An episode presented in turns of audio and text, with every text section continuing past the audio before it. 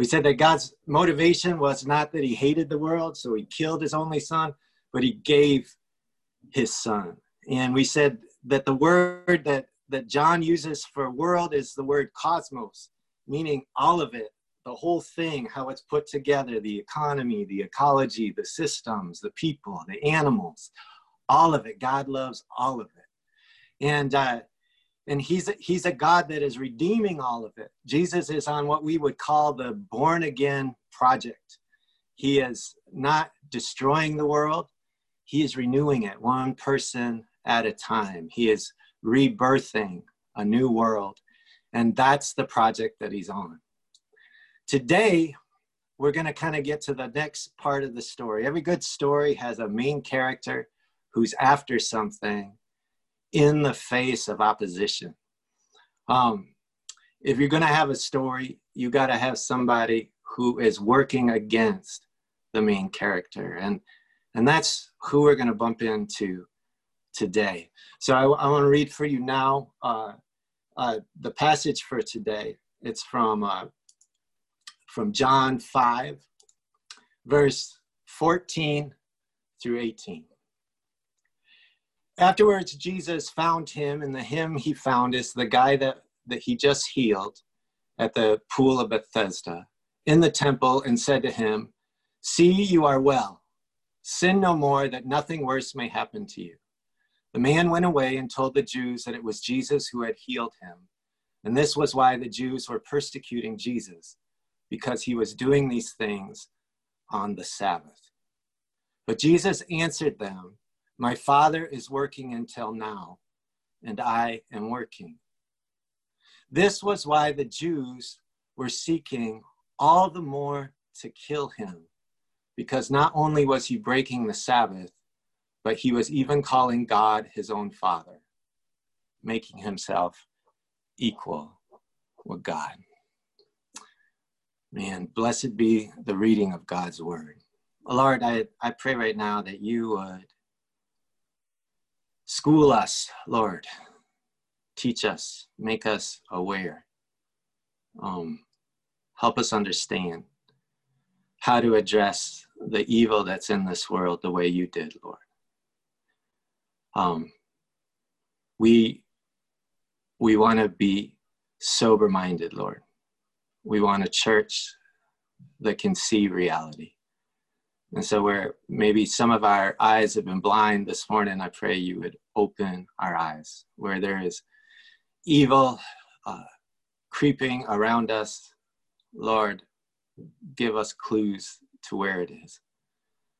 And Lord, where there's evil in our society, Lord, help us have eyes to see it. We pray it in Jesus' name. Amen. So we just acted out the, the story of the big bad wolf.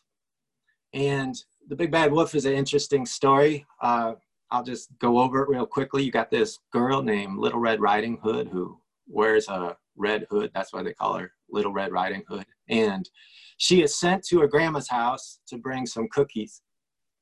And she's told, make sure you stay on the path. Don't get off the path on the way to grandma's house because when you stay on the path, you're safe. But when you get off the path, uh, there's things out there that might come and get you. And of course, like all good fairy tales, uh, our main character is walking down the path and sees some something that's going to tempt her to do what she was not instructed to do. And so she sees some wildflowers and she jumps off the path and she starts picking wildflowers. And while she's out there off the path, a big bad wolf comes along and he startles her and she drops her basket and he says where are you going? And he hands her the basket back. And she says i'm going to my grandma's house. And the wolf says okay. And and then he lets her back on the path. And so she gets back on the path and the big bad wolf for some reason runs on ahead to grandma's house. And when he gets to grandma's house the short end of the story is he eats her he eats her whole and then he dresses up like grandma. And so when uh, Red, Little Red Riding Hood shows up, she hears grandma uh, ask her to come in, and she knows grandma's sick, but the voice doesn't sound quite right. And then she sees grandma in the bed and grandma looks different. And so she she goes through these three questions, grandma, what big eyes you have and the big bad wolf dressed up as grandma says the better to see you with. She says grandma what big ears you have the big bad wolf says. Uh, um, granddaughter better to hear you with.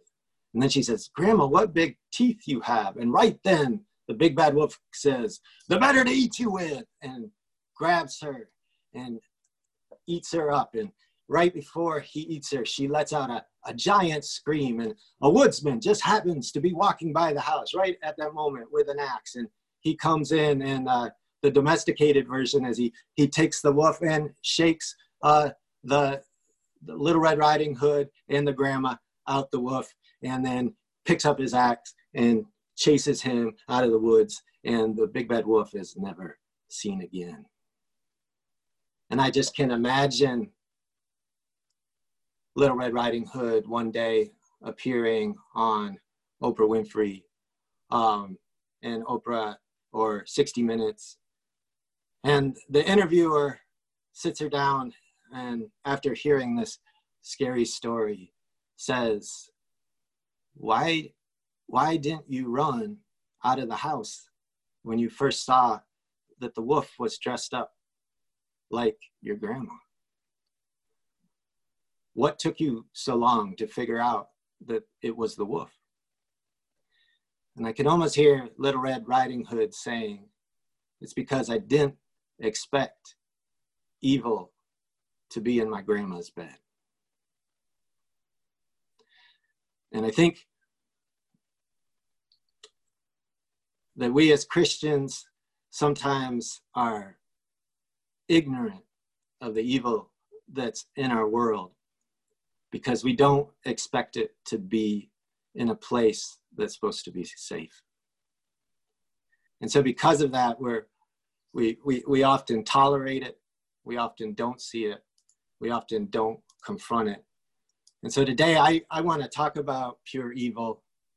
I was reading this passage last week, preparing for the sermon, and uh, you know most of John five uh, it's a it's a lot of language. It was kind of confusing. I was like, I'm not exactly sure what to do with this. I was about to break out my commentaries, and I felt like God said, No, no, no, sit down. I want you to look up Proverbs 7. And so I looked up Proverbs 7, and Proverbs 7 is the story of the adulterous woman. As I began to read that and understand what God was saying, a, a kind of very sober mindedness fell over me and I realized God was wanting to warn his church to watch out for pure evil. And so today I want to talk about pure evil and uh, there's going to be a lot of teaching. I'm going to go as fast as I can, but I have a lot of points. So if you have a notepad, this would be a good day to have a notepad. I know it's sometimes hard to connect my dots, but today uh, you probably want a notepad because there's a lot of points, and I think I think maybe God's trying to say something to us. The first point is pure evil uh, wants to kill you. The second point is pure evil is not rational. It doesn't make sense. The third point is that pure evil likes to show up where you expect to be safe. The fourth point is pure evil will always hide its intent. The fifth point is that pure evil will normalize abuse and normalize uh, uh, what is wicked. Pure evil attacks whatever threatens it, and pure evil will always maintain its innocence, mostly because it's it's trying to hide its intent. And so we're going to walk through all of these real, real quickly, um, and and take warning from the scripture. And then we're going to look at how Jesus went about confronting pure evil, and uh, get engaged in that same activity because as disciples of Jesus, we we need to be like Jesus in this world. Point number one: pure evil wants to kill you. This is really clear in the scripture that we read today in this scripture, we see that uh, John just goes right to the inside track. From that moment on, the Jews were plotting to kill Jesus. And I think we know this because of a story we read a couple weeks ago about a guy named Nicodemus. I think Nicodemus was on the inside of all these conversations. I think Nicodemus became a believer one day.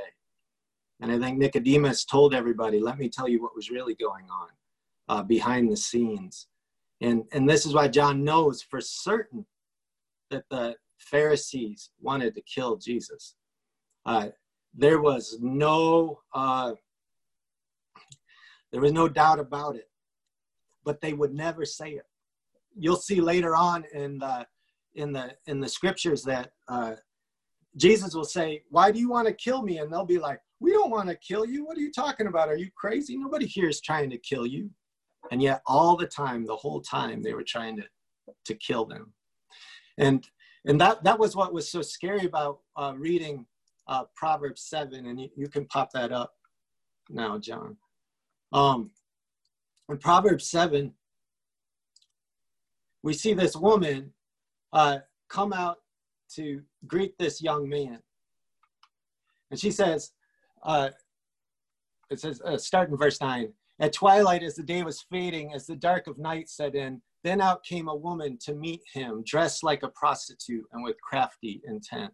And this was where the, the, the God really began to speaking to me because I, I looked up the, the phrase for crafty intent um, in verse 10.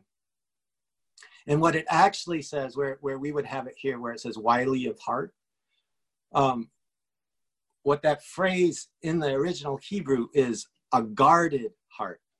And most of the time, when it appears in scripture, it is a, a positive to have a guarded heart. But in this case, what's really going on here is that she is hiding from this young man her true intentions, which is so fascinating because she comes to him and blatantly says, Hey, let's go back to my place, my husband's, away from, from the home. I've, I've sprayed my bed with perfume. And she even tries to make it sound uh, okay because she just made her fellowship offerings at the, at the temple. And uh, that's why she has meat to eat because when you did a fellowship offering, you were telling God, I, I just, I love you, God. I just appreciate you so much. And part of the offering would go to you and part of it would go to God. It's like you're sharing a meal with God. And and you would take that offering back home and you would have to eat the meat that day. And so, how devious is this woman saying, Hey, I've been to the temple. She's pretending she has a right relationship with God. Once you come back with me? And so, what is hidden? What is hidden here? What is hidden in her heart? It's clear what she's after, it's clear what she wants. She comes out and brazenly says it. But as we move towards the end of this chapter, verse 24, the writer of this says, Now then, my sons, listen to me, pay attention to what I say. Do not let your hearts turn to her ways or stray into her paths. Many are the victims she has brought down. Her slain are a mighty throng. Her house is a highway to the grave, leading down to the chambers of death. What was hidden in this, uh, in the heart this woman, this adulterous woman, was that she wanted to kill this young man. And that's why I don't actually think this is a is a, a warning necessarily against a woman. It's a warning against a seducing spirit. And so a seducing spirit will come to us and it will promise us things and it will make things feel normal that should be wrong and it will uh, not tell us its true intention. Its true intention is to kill us. And that is so much what the Pharisees are going to start doing with Jesus from the moment that he starts breaking the Sabbath on purpose in their face. Take up your mat and walk, he told the guy. Um, he could have just said, Get up and walk, and there wouldn't have been a problem. But he said, Take up your mat and walk. And we'll get back to why Jesus did that in a minute. But it was the fact that he did it the fact that he was blatantly getting people to disobey the rules that these Pharisees had set up. That's why they wanted to kill them. They were in charge and they wanted to stay in charge. And there were some evil folks, some pure evil behind the reason they wanted to be in charge. And you know they're pure evil because they're trying to kill God. And anybody that's trying to kill God is pure evil. Uh, point number two of pure evil is it's not rational. And we have to be really careful, careful here. You know, it actually doesn't make sense that the big bad wolf runs to grandma's house and takes the risk instead of just eating Red Riding Hood right where she's at. But evil doesn't always make sense. In fact, evil is often irrational. Evil uh, almost is instinctive when you bump into pure evil. And a lot of times we'll be fooled by pure evil because we'll say, well, that doesn't make sense. Why would they do it that way? There, there's no good reason to do that. But that's the whole point, guys. Pure evil is very predatory in, in nature. Uh, I, I remember I was told this story one day. We we were we used to go out on the streets on Friday nights every Friday night when I was first down here in my 20s with a Vineyard Church, and I would always go to uh, a convenience store that was on Howard Street. It's an abandoned storefront now, uh, right around the corner from Paulina, and I would just hang out there because the guy who owned the store, Eddie, uh, knew I was a Christian, knew I was there to share the gospel with people, and as people would come in to buy uh, cigars so that they could roll up their blunts, he'd be like, "This this guy needs Jesus right here, Scott. You need to talk to them." And so I just hang out there and go fishing all night long. And I remember one night I was there with my friend Elizabeth, and all of a sudden this this Asian guy stumbled in. He was all beat up. His clothes were torn a little bit, and uh, he stumbled in and he like needed help. Uh, the police came uh, when the police got there, they started going after this guy, questioning him, like treating him really in a in a in a like a very disrespectful way. I didn't understand it, and so we kind of stepped in, and they were like, one of the police officers looked at us, saw our concerns, like, let's get out of here. And so this guy uh, started telling us a story. I'd come down, he'd been mugged, he lost all his money, he needed to get to the airport. Could we help him out? His dad was incredibly wealthy surgeon at the Mayo Clinic. He would pay us back, give us his address. We jump in the car, Elizabeth's car. She goes, uh, gets out enough money for him to uh, get on the plane. And along the way, he tells us a story. Once upon a time, there was a scorpion. And he came to a river and he wanted to get across the river and he saw uh, uh, a fox that knew how to swim across the river. And he said to the fox, Hey, can you swim me across the river? And the fox said, Sure, jump on my back. And so the, the scorpion jumped on his back. And right, right as they, they're about to go into the water, the, the, the fox said, Wait a minute, wait a minute. You're a scorpion. I, can I trust you? You're not going to sting me, are you? Once we get out there? And the scorpion said, No, no, no, I would die if I stung you. And the fox said, Okay, okay.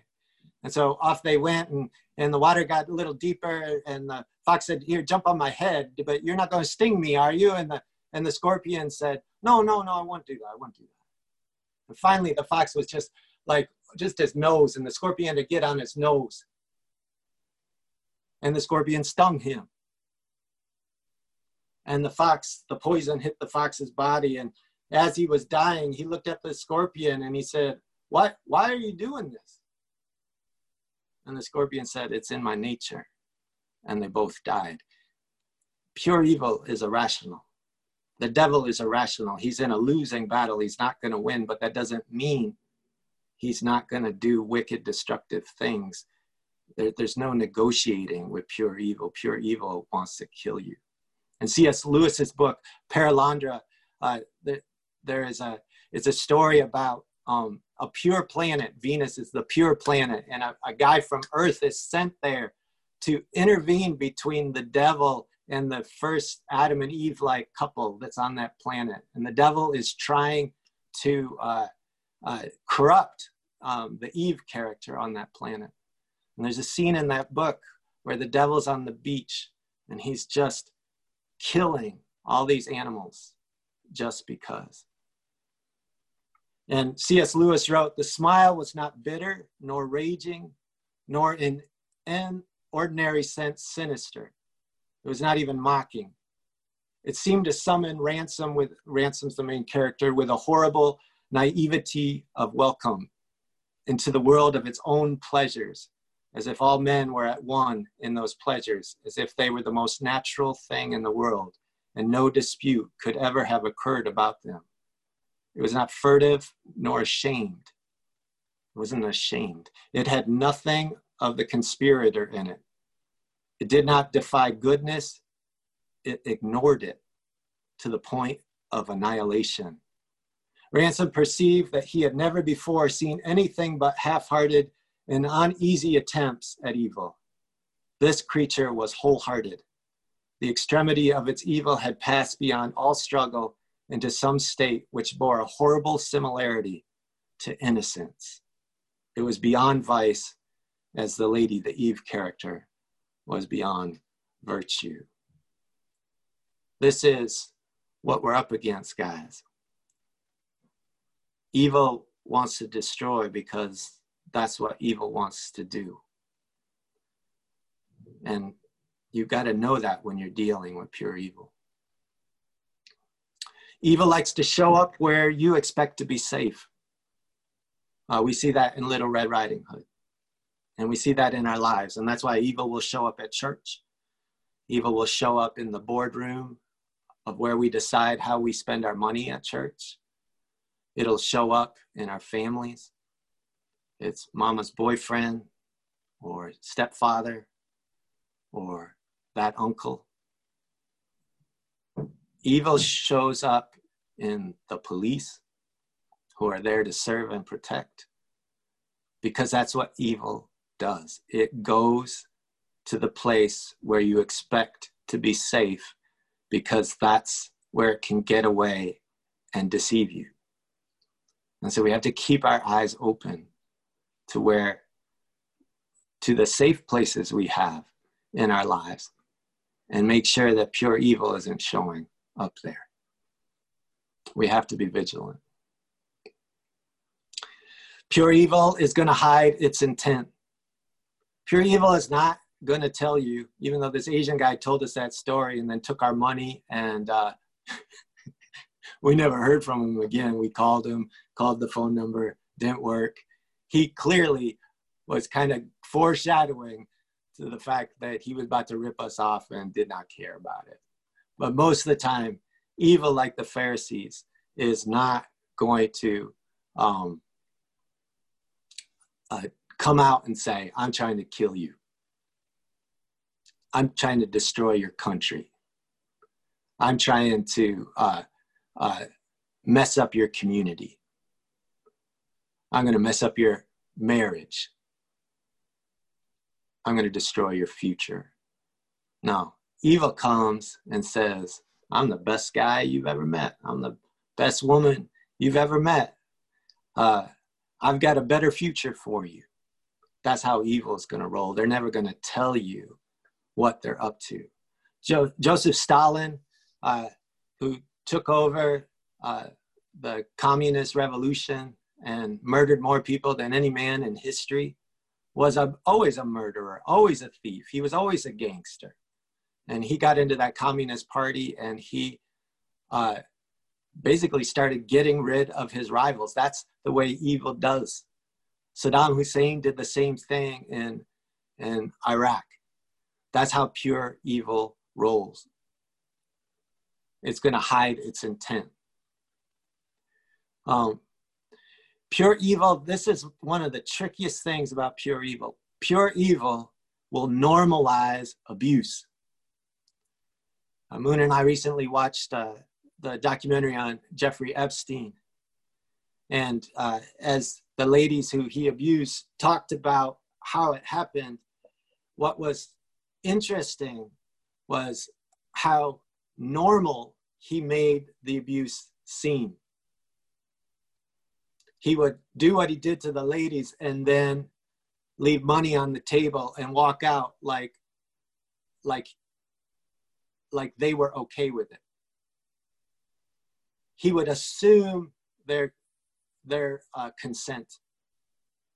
And what was even wor- worse was he um, he had his wife help him do it. Or he would get women to help lure other women, right? Because that's how evil does it. Evil uh, gets someone you feel is safe to lead you into its class right? And and then it will try to tell you that this is normal. It's normal for you to be abused. And guys, like that is happening to us right now. Pure evil is telling us it's normal for the police to treat people in the black community in low income neighborhoods like this. It's, it's normal to get bounced off the hood, hood of a police car, to, to have death threats, to uh, um, be shot it, it's normalizing and has normalized uh, the idea of race. The idea that because of your skin color, you're not worth as much as somebody else. Pure evil, when it comes, it tries to normalize an abusive system, an abusive structure. The, the drug dealing in our neighborhood. We see the guys out on the corner every day. We know they are some of them are going to shoot people and some of them have people coming to shoot them we've had i think 70 americans have been killed in our city since uh, in the month of may 70 americans killed in chicago the month of may and we normalize it and that's what pure evil does pure evil comes to us and tries to say this is the new normal. You can't do anything about it. You have no choice. This is the system I've set up for you, and you're just going to have to live with it. That's what pure evil does. And it'll give you all the reasons why you can't uh, get out of that system. And at the same time, saying, no, no, we're not trying to hurt you. We're not trying to harm you. Everything's fine in America we don't have a messed up system where 70 Americans die in an American city over the month. Everything's fine. It works. That's what pure evil does, guys. And pure evil is going to attack all threats to it.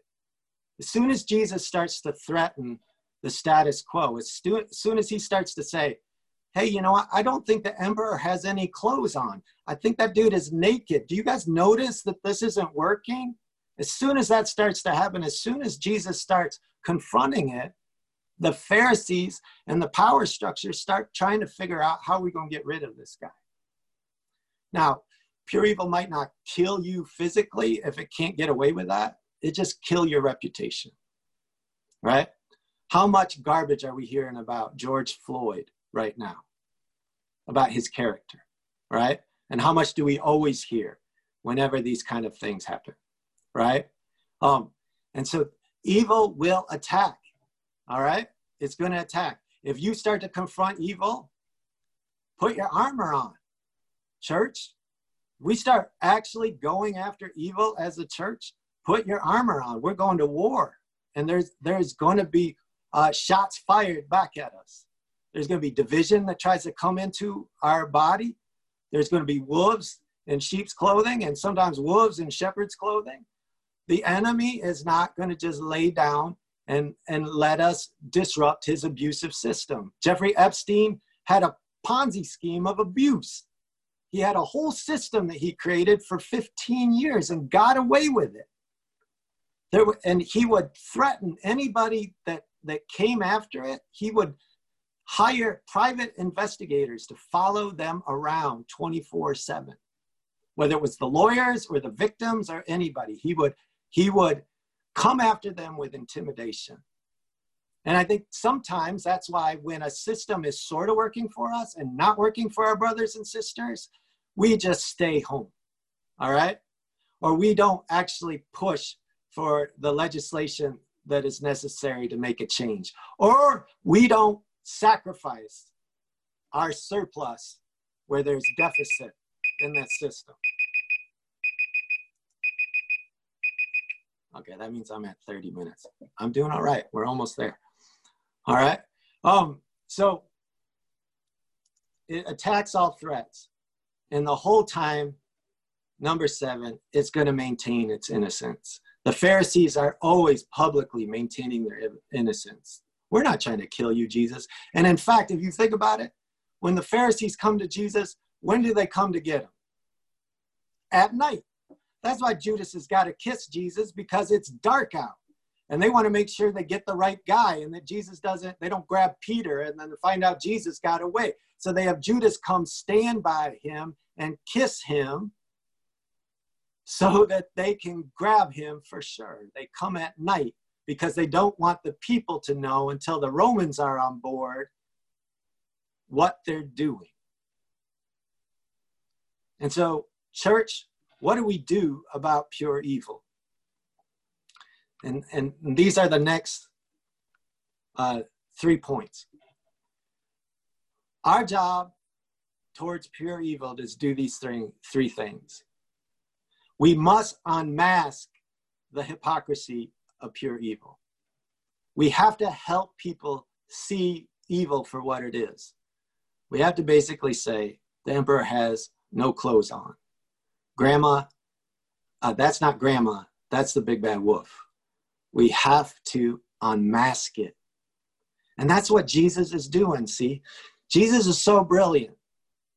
He knows that the reason the Pharisees have set up all these laws, he knows uh, is only for control. He knows they're using the religious law to uh, uh, enrich themselves and oppress people. He knows they're breaking the law. Priests are not supposed to own land, and these priests own all the land. Uh, the, the, the treasury in the temple is the Bank of Jerusalem. And who, who runs the bank? The priests. And when G, you, you watch later on in John, John will just drop this little verse in there. And he said all this while standing next to the treasury, right? Jesus is unmasking. He is coming to say, hey, you're not doing, you're not living up to your constitution, right? You're not living up to uh, the Jubilee laws, the Sabbath laws, the share with the poor laws that are in our laws. You, you, you're making, making them about staying in power instead of taking care of people. And so he has, Jesus has to figure out how am I going to confront this? And so what he does is he creates uh, what we would call a moral crisis. This is what Martin Luther King was doing when he marched in the South. His idea was I am going to confront how stupid it is that in a country that says all men are created equal, black people have to go in through the back door, sit in the back seat, or can't drink out of a certain drinking fountain. So we're going to disobey those rules that don't live up to our Constitution in front of cameras. And then when the authorities attack us, when we don't attack back, when the authorities attack us, even though we are being absolutely peaceful and nonviolent, the whole world will see their evil unmasked and they won't be able to say anymore. We're, we're not doing anything wrong. We're, we're for everybody's good, right? Jesus, his first step in, in making this happen is to show the evil for what it is, to show the true intentions of the Pharisees' hearts. And so, how does he do it? He starts healing people on the Sabbath, right?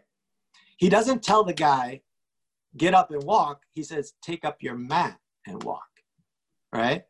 So he wants him to break the Sabbath laws, but then he's doing it so he can say, what matters more to God? That this man is healed or that he broke your silly rule? You're missing the point here, right? And so if we're going to unmask evil, we have to hit it where it's a hypocrite. Where evil says, um, I have this motive, when really they want to destroy, we have to confront it and reveal its true motive, right? That's the first step. We have to reveal its true motive to the public. Um, and so we need to do that when we unmask, we need to unmask uh, our leaders. We need to unmask our systems. And guys, we, we also have to unmask ourselves. All right? We, we have to let the word of God sometimes confront our hearts. You know, in Hebrews 4:12 it says that the the word of God is living and active. It's able to get into the actual motivations of our hearts and confront it.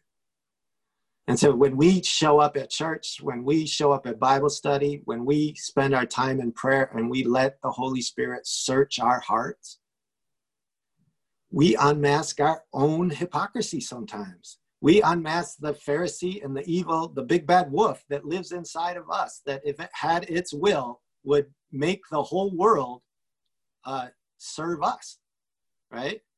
So, so we also need to unmask the big bad wolf that lives inside of us.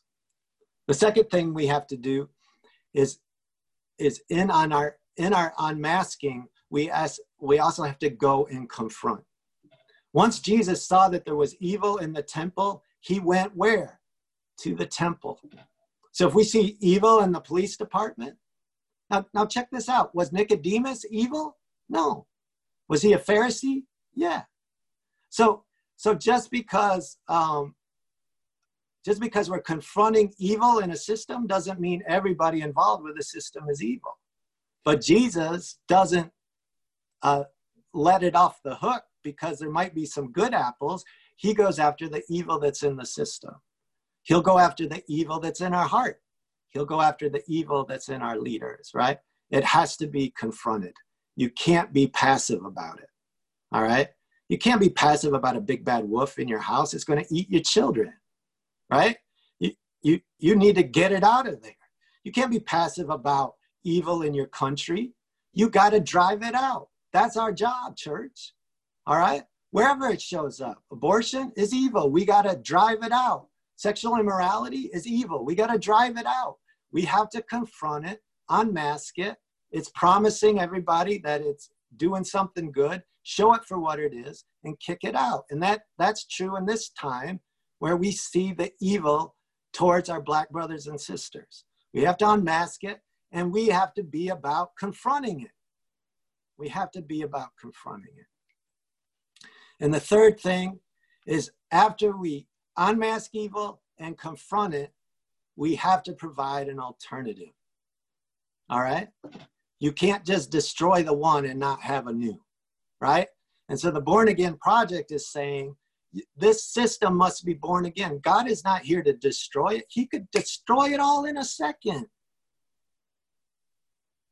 God could blow just go, and the Chicago Police Department gone, the Minneapolis Police Department gone. God could go, no more drug dealers in the city, right? He could get rid of all the bad cops just like that, just like Thanos. Snap his finger, it's all gone. That's not how God rolls. God loves all the world. So God comes to redeem, God comes to give new life, to have the old be born again right? That's the way. It's born from above. It's God initiated. So here, here's the three ways that we provide an alternative. Number one, it's born from above. The God alternative is born from above. It's God initiated. Number two, relationship is central to the new heavens and the new earth. All right? Self is not central, central. Relationship, good relationship is central to the new system. Relationships, healthy relationships is the bottom line. All right? You look at the laws of Jubilee, it's about sharing, it's about we are all getting along. Everybody gets what they need. There is equity, right? equity in justice, equity in say, equity in resources. Why? So we get along, man. If you got a hundred thousand times what I have and I'm starving, how well am I going to get along with you? I'm not, right? And the most important relationship in the alternative is our relationship with God, right? God is at the center of the new economy. That's why in the book of Acts, when the Holy Spirit is, the word is distributed, same word used when they are giving all their money away in the book of Acts. When the Holy Spirit is poured out, what happens? God is now the center. Now I can give up my land. Now I can give up my resources because there's a new bottom line. It's not about power, it's not about money, it's about God. And the third, uh, the, the third thing is God, not man, is the highest authority. All right? Um, when we're making our decisions, we're looking at scripture, we're seeking the Lord. It seemed good to us in the Holy Spirit that we do this and that, right? So in the alternative system, God is always the highest authority. And then the, the fourth thing is the new system includes confession, repentance, forgiveness, and remembrance of grace. The new system understands that the big bad wolf lives inside all of us as well. And it gives us a way out. If you confess your sins one to another and pray for one another, then you'll be healed. If you walk in the light as he is in the light, then the blood of Jesus will cleanse you from all your sins. Right? What's interesting about the Jesus way of doing things is he doesn't say your adversary needs to be punished, your oppressor needs to be punished. He says your, your oppressor needs to be forgiven and loved and welcomed into the alternative system. They need to be given a second chance, just like you were given a second chance.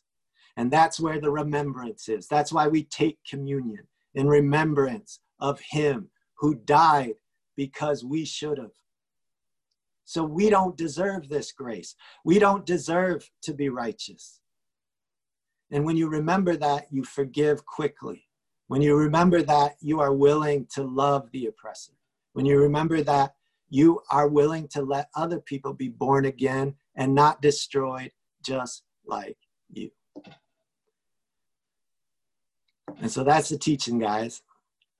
Thank you for hanging in there. I just want to pray, uh, and then uh, we can we can go to our benediction and, and finish off. Lord, I pray that we, the church, would have your authority and your power to um, confront evil. That we'd be able to see clearly and go after it and that we, your church, would live the alternative, Lord. We would live the alternative so well that people can see it and say, that's what I want. That's how to do it. And Lord, with this march coming up on Monday, Lord, I, I, I pray that that march would show Rogers Park the alternative and confront the evil. And over the months to come, Lord, I pray that we would remove the pure evil where where where it is in our in our city. Whether it's out on the corner with the drug trade or in the police department where there's abuse and racism. Lord wherever there is corruption whether it be in the church or in the government or in the schools or in our neighborhood. Lord that by your power and by your spirit we, your church, we, your people, will be able to push it out and create something new, a born again, beloved community. Lord, we pray it in Jesus' name. Amen.